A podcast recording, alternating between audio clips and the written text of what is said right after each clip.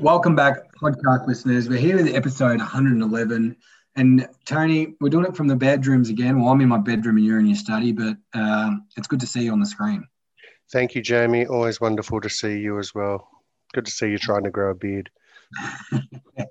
Tony, look, today's podcast um, is something quite close to you. Um, it's a situation that you actually had to deal with personally. Um, and it's a situation with financial advisors that is actually common. Um, not not so much common, but I guess the situation of, of dealing for an elderly parent um, in a certain situation um, is there, but or even young parents. But um, we're going to talk about today is um, financial planning and managing the finances for a parent with dementia. Now, you've obviously gone through this experience yourself. Yeah, I have, and it's um, for those of you who don't know, my father was actually in this industry for some 25 years before he retired and then came back and worked with me. So, dad had always looked after the finances of the house. Uh, mum never had, and it was wasn't that mum was ignorant towards it or didn't want to. It was just that it was the industry dad was in. So he'd always looked after all the finances, paid the bills, did the budgeting, uh, things like that. And I think the, the first thing I'll state is that um, you usually find that when a parent has dementia, the children and the spouse know the the other person has dementia even before they're diagnosed with dementia. And that's just, you know, you sometimes hear the old adage of, oh, I just can't think as quick or I forget things. It's just old age, you know, and sometimes that is the the sign of dementia. And that's that's I mean, myself, my sister, my mum, we all knew dad had dementia long before and dad dad was quite cunning. He would he would go and get tested. We all knew it. He would go and get tested and he would be trying to memorize things before he walked in and then he would dictate the conversation.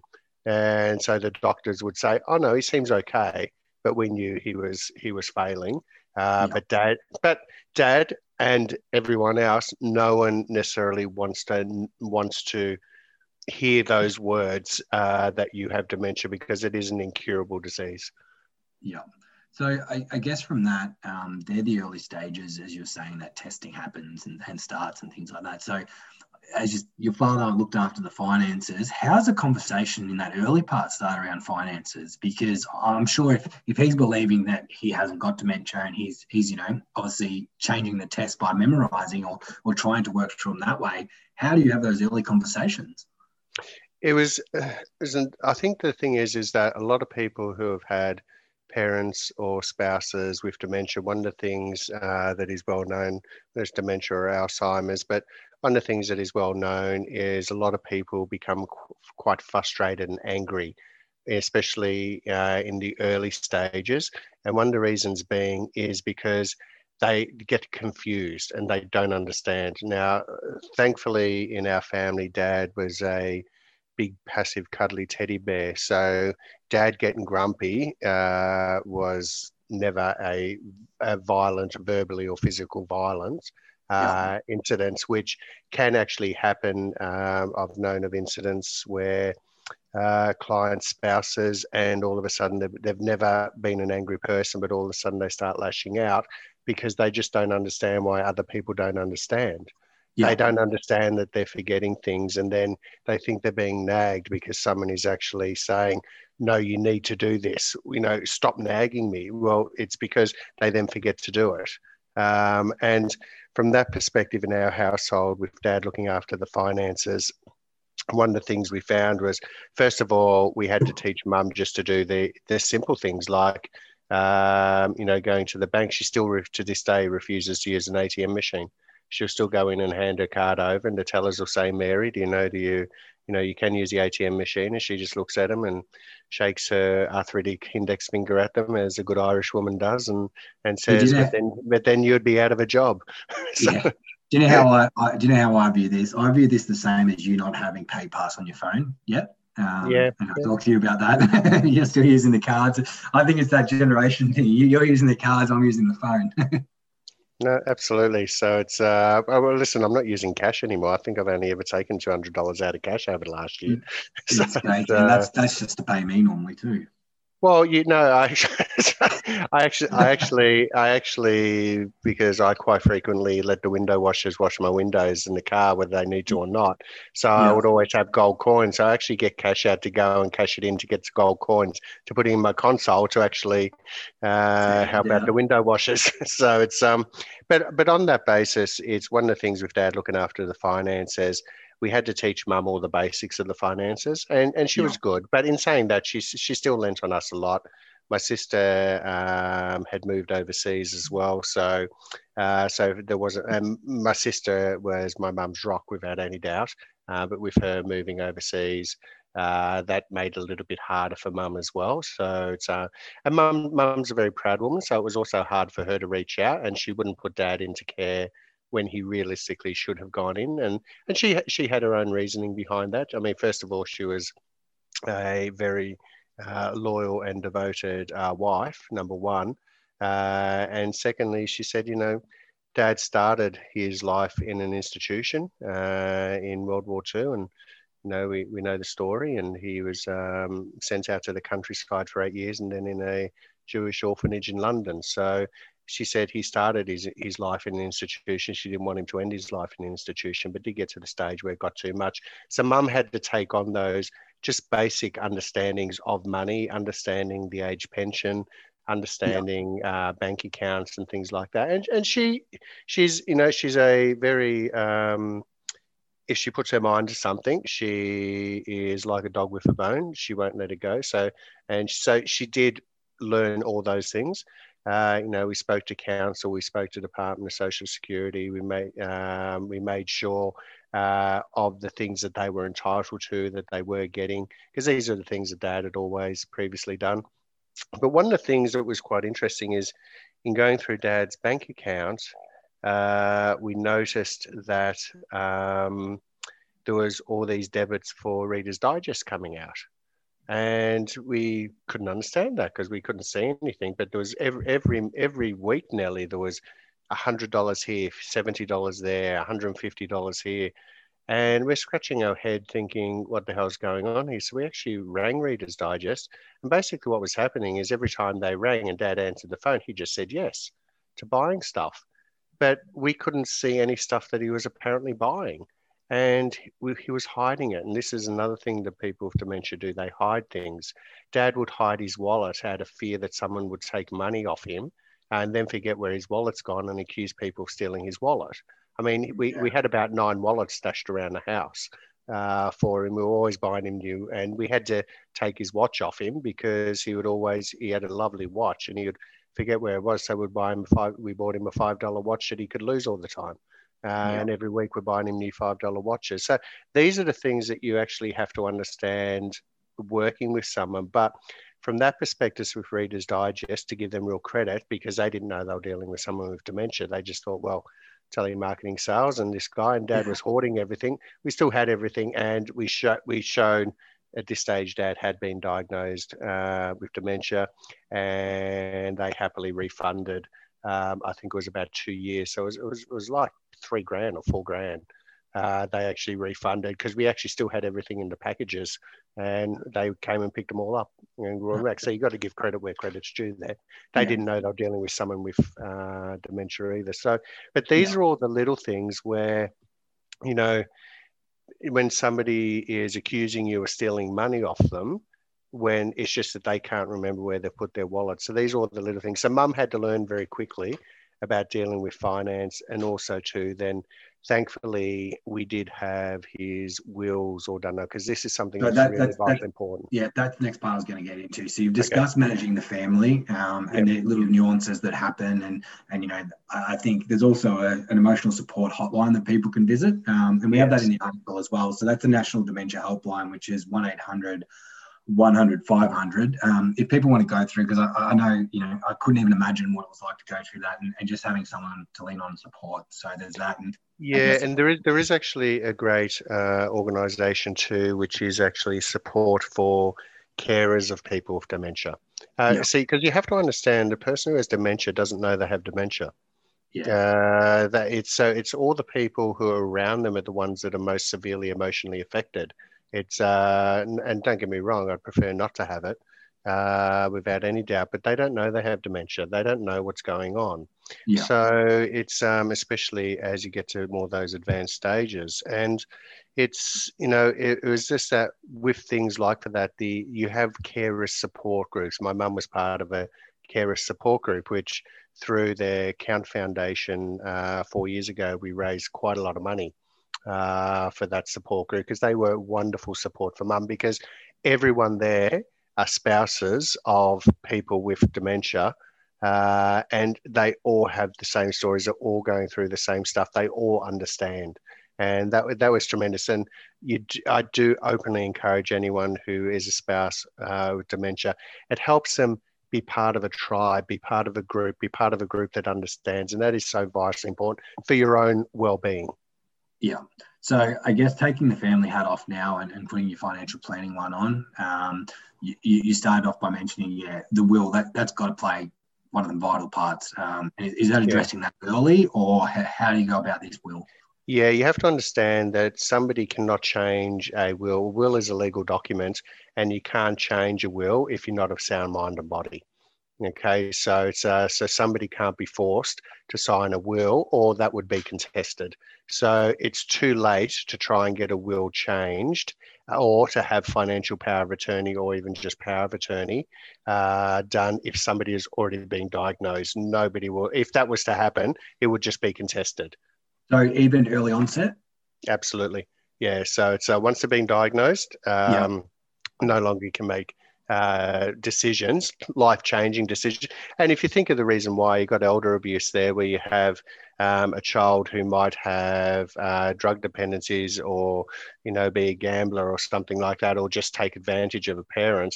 Yeah. And and based on the fact that they just get, uh, you know, say in my case, dad to sign stuff, and you know and they go and basically raid the bank accounts. And it's just it's horrendous that people do this to their parents but it, it happens over and over um, again. So making sure uh, so these things can't be changed. So they go and get stuff done. You know the bank teller doesn't know that dad's sitting there confused and not too sure what's going on. Uh, so these this is really vitally important to understand. In our circumstances, we had to take credit cards off dad. We had to take uh, we had to give him cash on a weekly basis, but you can't change the will. So the will is set in concrete once somebody is actually diagnosed. And there is, you know, you might have heard on shows or movies, you know, were they of sound mind and body? And you know, it's it's a very very old saying, but that is if somebody is not of sound mind or body, they're being forced into doing something or doing something they don't understand the consequences of, and that uh, will be, would be contested. So, so based on this, we had, um, you know, we had all the wills and everything, and this is why, you know, even our 30 year old clients, we recommend they have their wills done in power of attorneys and financial power of attorneys.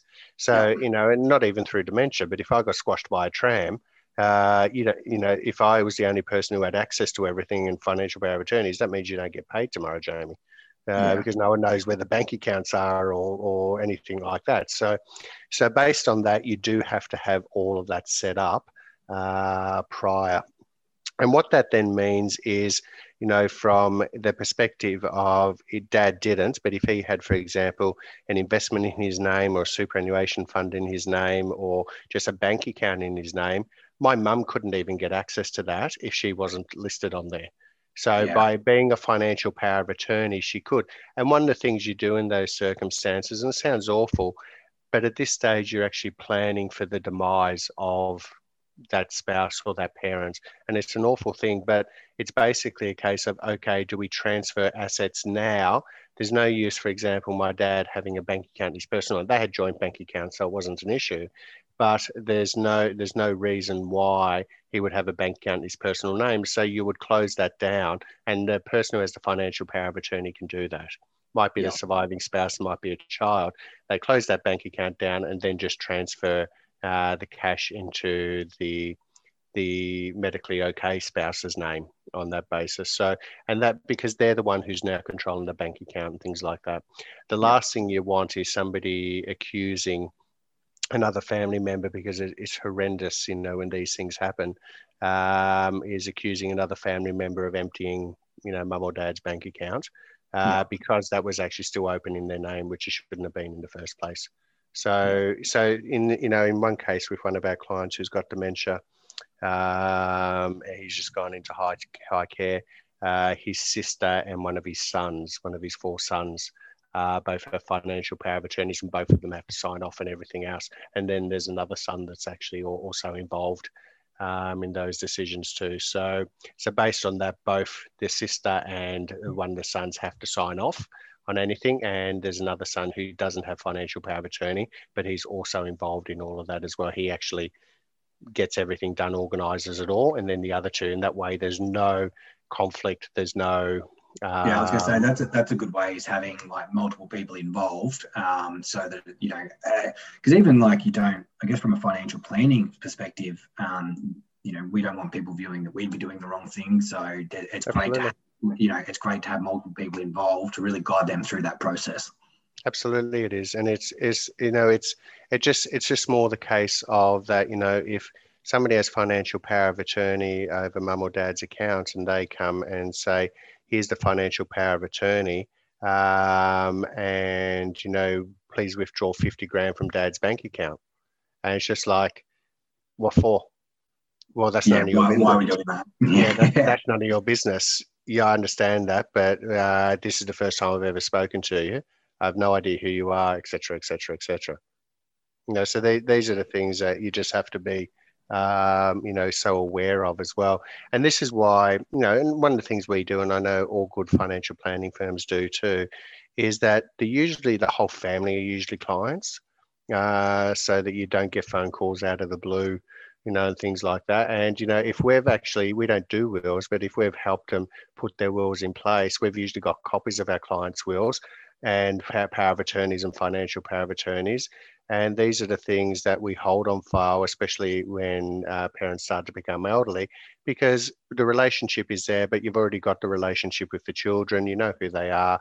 Uh, you know what their personalities are like, you know, as well. So it's um, so based on that, that certainly helps circumstances, but it can be it can be a horrendous position, you know, for an elderly parent who only has one child and that child is off the rails and all of a sudden these elderly parents is left with nothing you know and these are the things that unfortunately are seen on regular basis. Tony um, thanks for sharing all this with us today. Um, and i think that sort of deep emotional connection you've had to experiences like this um, and i know it helps guide yeah, the, the clients that we have that are going through the same situation, it, it's actually, you talk about emotional support. And I think uh, as a financial advisor, I think they've really respected that they can have that emotional support with you. Um, is there anything else that you want to sort of let our listeners know? Um, you know, I guess the one thing to know is we are there as well. Um, we, we sort of dealt yeah. with situations as well. So I, I know they can pick up the phone and call you.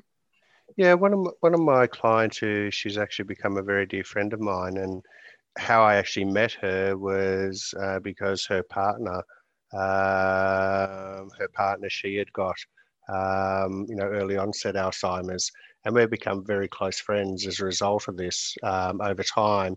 And it was, it was just, now there was there was financial abuse that had gone on then through their ex accountants who ran off with their money, you know, and things like that. So these these are the things where if clients don't know where to turn, you know, or they have a parent or a friend in that situation, you know, who is, there's obviously something going on, just reach out because, you know, it, it, it costs nothing to actually reach out and just let us have a chat because sometimes there are things that can be done.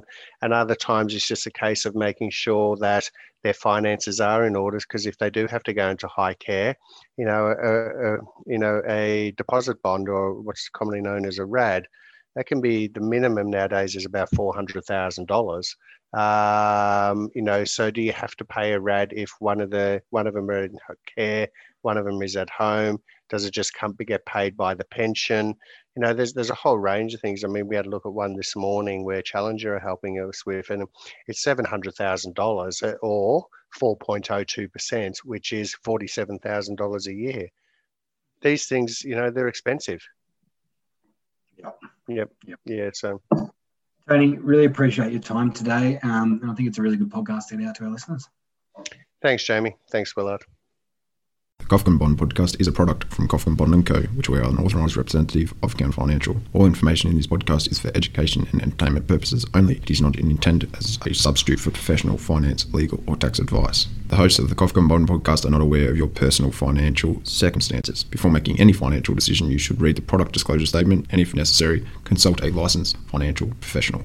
Do not take financial advice from the podcast. For more information, head to the disclaimer page on the Kofkin Bond website, or you can find resources on the ASIC website and find a registered financial professional near you. In the spirit of reconciliation, Kofkin Bond and Co. and the host of the Kofkin Bond podcast acknowledge the traditional custodians of the country throughout Australia and their connections to land, sea, and community. We pay our respects to their elders past, present, and extend that respect to all Aboriginal and Torres Strait Islander people today.